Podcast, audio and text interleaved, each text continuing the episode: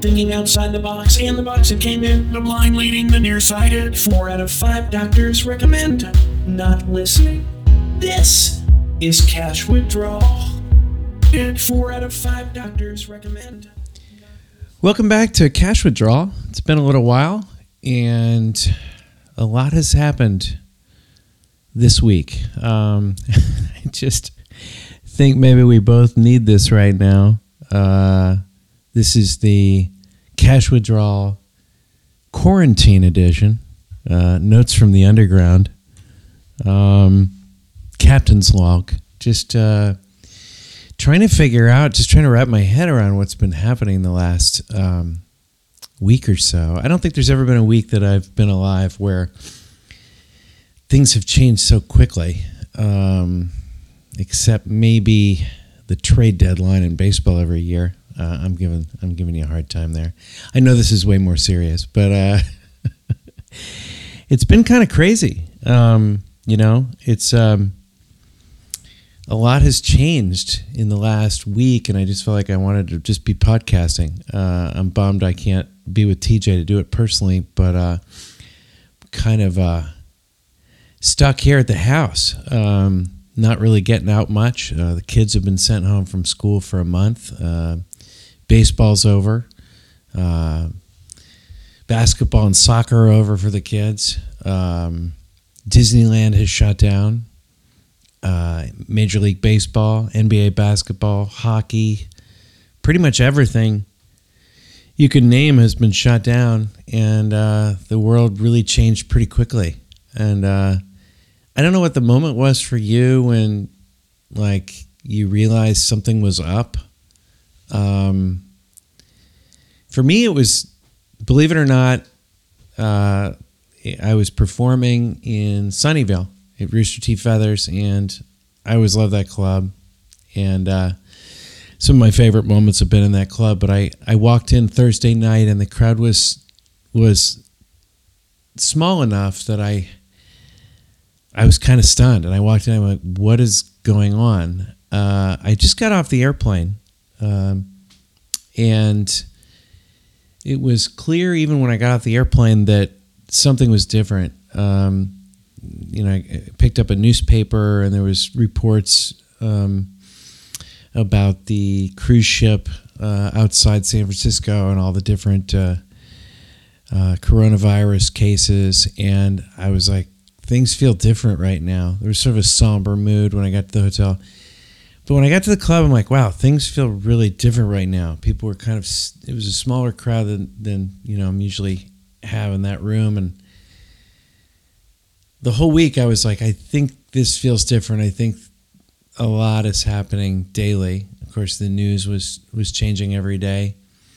People were comparing it to the flu and the cold, and um, oh, X amount of people die from the flu every year, etc. But I think that's not analyzing the rate at which this progresses and the mortality rate of this thing. And um, uh, obviously, there's a lot of experts out there that were cautioning against not taking this more seriously.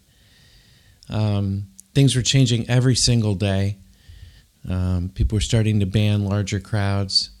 But I think the moment that really, like, there's a lot of little moments that lead up to the big moment. But I know it sounds crazy, but when they canceled the NBA season, I was like, this is this is really big because when you're canceling something where millions and millions of dollars are at stake, um, generally something pretty serious is going on. Um, they don't just do that lightly. And a lot of other leagues followed suit. Um, even back before the NBA thing happened, I was already trying to find the silver lining. I was sort of like, okay, uh, how are we going to adjust to this new reality? Um, people can't gather and hang out together. Um, that's going to be a problem as a stand-up comedian. That's a uh, that's a bit of a bummer. Um, how are we going to deal with that situation? Uh, how are you going to?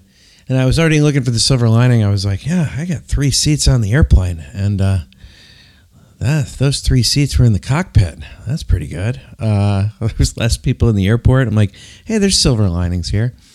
Um, but with this entire quarantine situation, I'm going to be living at my house most of the time. It sounds like with my wife and my kids, uh, trying to stay out of big crowds, and uh, I've already tried to like analyze well, like what what are how how can we make the best of this? How can I turn it into a positive? I've always wanted to learn a musical, instrument. Um, got going to start trying to learn the guitar and put a band together. We're going to do more baseball podcasts for babies. We've already recorded a few of those. Uh, I'm not going to release them to you because, uh, well, um, both kids talk at the same time, so we got to kind of iron that out. And uh, I'm going to read a good book. Uh, maybe I'll finish writing my book. Uh, before the whole thing hit, I picked up. Well, as it was hitting, right after the NBA day, I said, "Look, one more day of shopping, and we're going to shut this down." In terms of public spaces. But I uh, I went to uh, REI and just bought a ton of camping equipment because I guess that's what we're going to have to be doing, getting out into the wilderness. Uh, I'm looking forward to that. It's funny; it, it affects your shopping techniques because really you don't want to stay next to the guy that's helping you find something. You want to just buy things as quickly as possible and not analyze it much. I have never bought that quantity of of sporting equipment without analyzing it uh, before that quickly. I just went, I was just like, I'm doing it now, boom, and just bought a bunch of stuff. It's really like easy to be like, okay, I'm to really make something out of this and have this be a memorable experience, as bad as it is. It seems to be the biggest crisis in the history of my lifetime, in the history of our country since I've been alive. Uh, that's how it feels right now. And it feels very isolating. And you're like, okay, I'm going to try to make the best of this and really like make it into a positive thing. And then, uh, like today was my first full day of it, and I found myself uh, feeling depressed and then watching uh, Rambo. Uh, so that didn't exactly, you know, Rambo First Blood. God didn't make John Rambo. I did. To do what it takes to survive, to eat things that'll make a billy goat puke, to kill, period. Remember one thing when you go out there with Jonathan Rambo? An ample supply of body bags. Body bags. Now, I watched that scene and realized I've been doing it wrong all these years. Uh, that's actually not what Krennis says at all. I've just changed the words to my own liking. I mean, there's still some similarities. Most of you have time now to go to YouTube and, uh, you know, see see if I'm doing it accurately or not, and you'll see that I'm messing up a lot. I I've changed it over the years just to, for my own pleasure. Um, so that's kind of fun.